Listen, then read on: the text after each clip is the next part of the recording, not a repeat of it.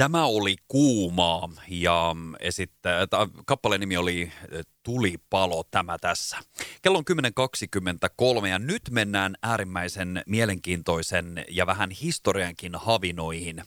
Nimittäin äh, tää, mä sain tällaisen tiedotteen aiemmin tällä viikolla tänne, no eilen, tänne Voiman studiolle, että mitä Lahdessa tapahtui lama vuonna 1976, esimerkiksi mitä purettiin ja mitä rakennettiin ja kuinka meni ihmisillä, kulttuurilla ja taloudella.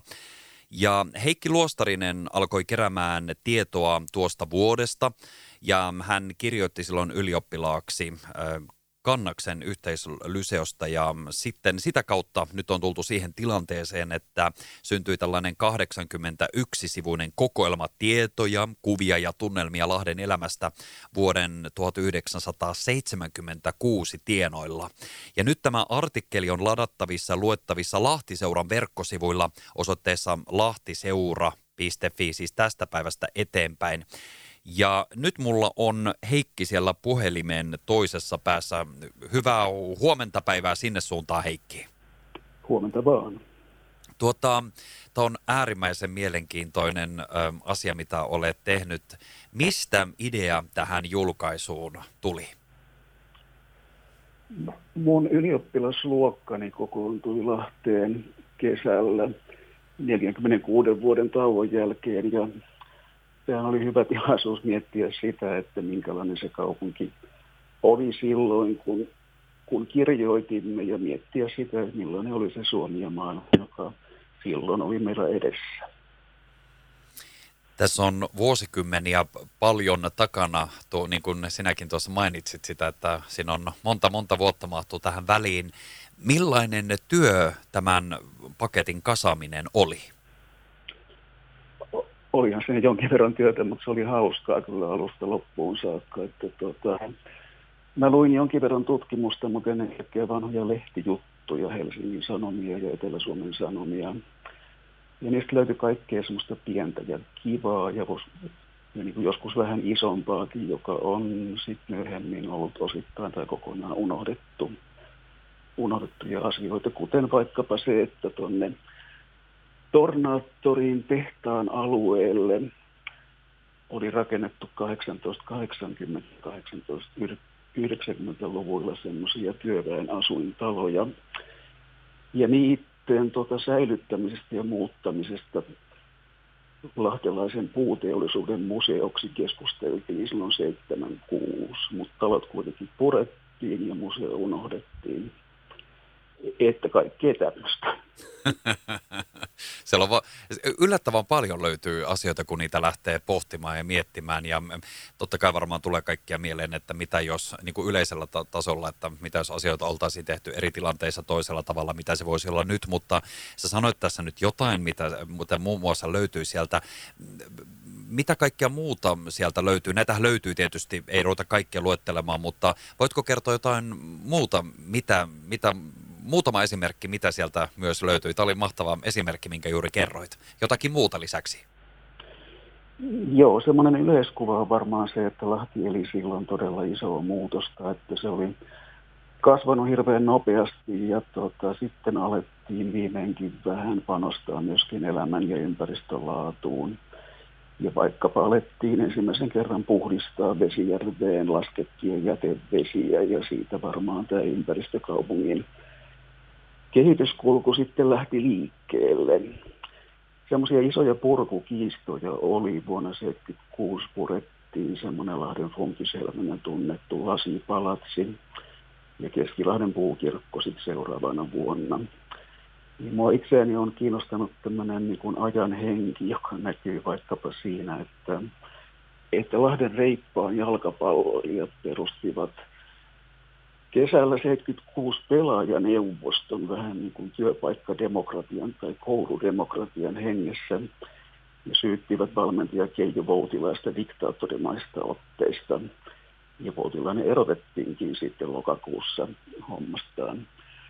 Ja vielä yksi, se on varmaan kuuluisin tähän aikaan liittyvä tapahtuma. Elokuussa 76 koettiin tämmöinen Lahden suuri kaljakuume kun Mallas Joma oli haudannut kaatopaikalle Hollolaan 42 000 ryöst- ruosteeseen mennyttä oluttölkkiä. Ja Lahden hanut sai sitten tiedon tästä ja alkoivat kaivaa niitä esiin.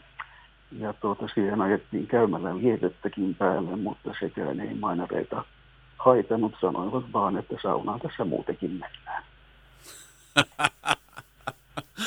mainioita asioita. On saattanut jäädä jopa monilta unholaan, mutta uskon, että nytkin kuuntelijoissa on niitä, jotka jopa muistavat näitä hetkiä. Ja tuota, tämähän on toisaalta ihan mahtava kurkistus siihen, että minkälainen maailma on ollut juuri tuohon aikaan. Mä uskon, että monet tulevat kiittelemään tästä, Heikki, sinua, tästä kaikesta työstä, mitä olet tehnyt. Ja nythän se on sitten luettavissa Lahtiseuran sivuilta.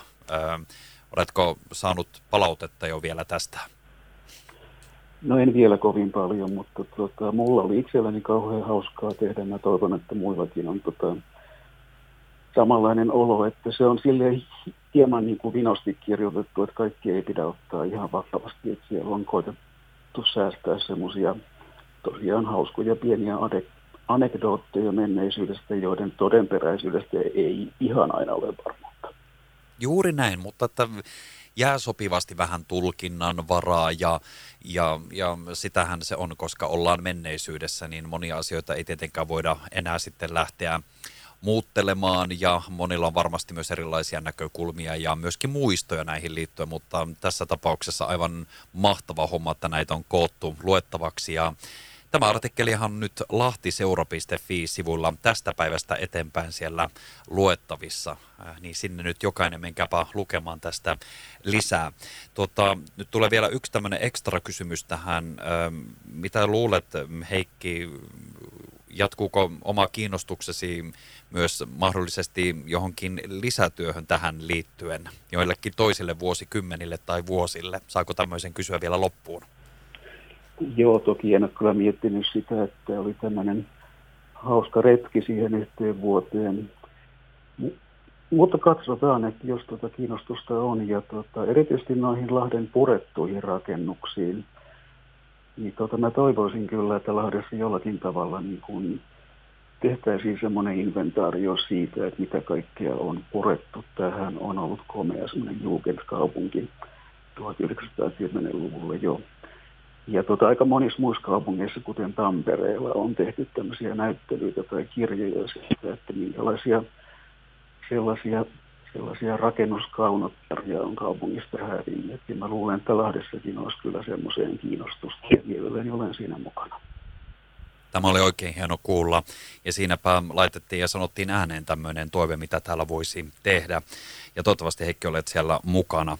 Nyt on aika kiittää sinua Heikki Luostarinen tästä haastattelusta ja vielä kertaalle myös kiitokset siitä, että olet koostanut tällaisen mahtavan tietopaketin ja toisaalta tämmöisen muistelupaikan ja hetken ja kaikki, jotka ovat eläneet tuohon vuonna 76 siihen aikoihin tai haluaa vähän tutkia historiaa, niin tässäpä on sellainen. Käykää lahtiseura.fi-sivulla lukemassa lisää.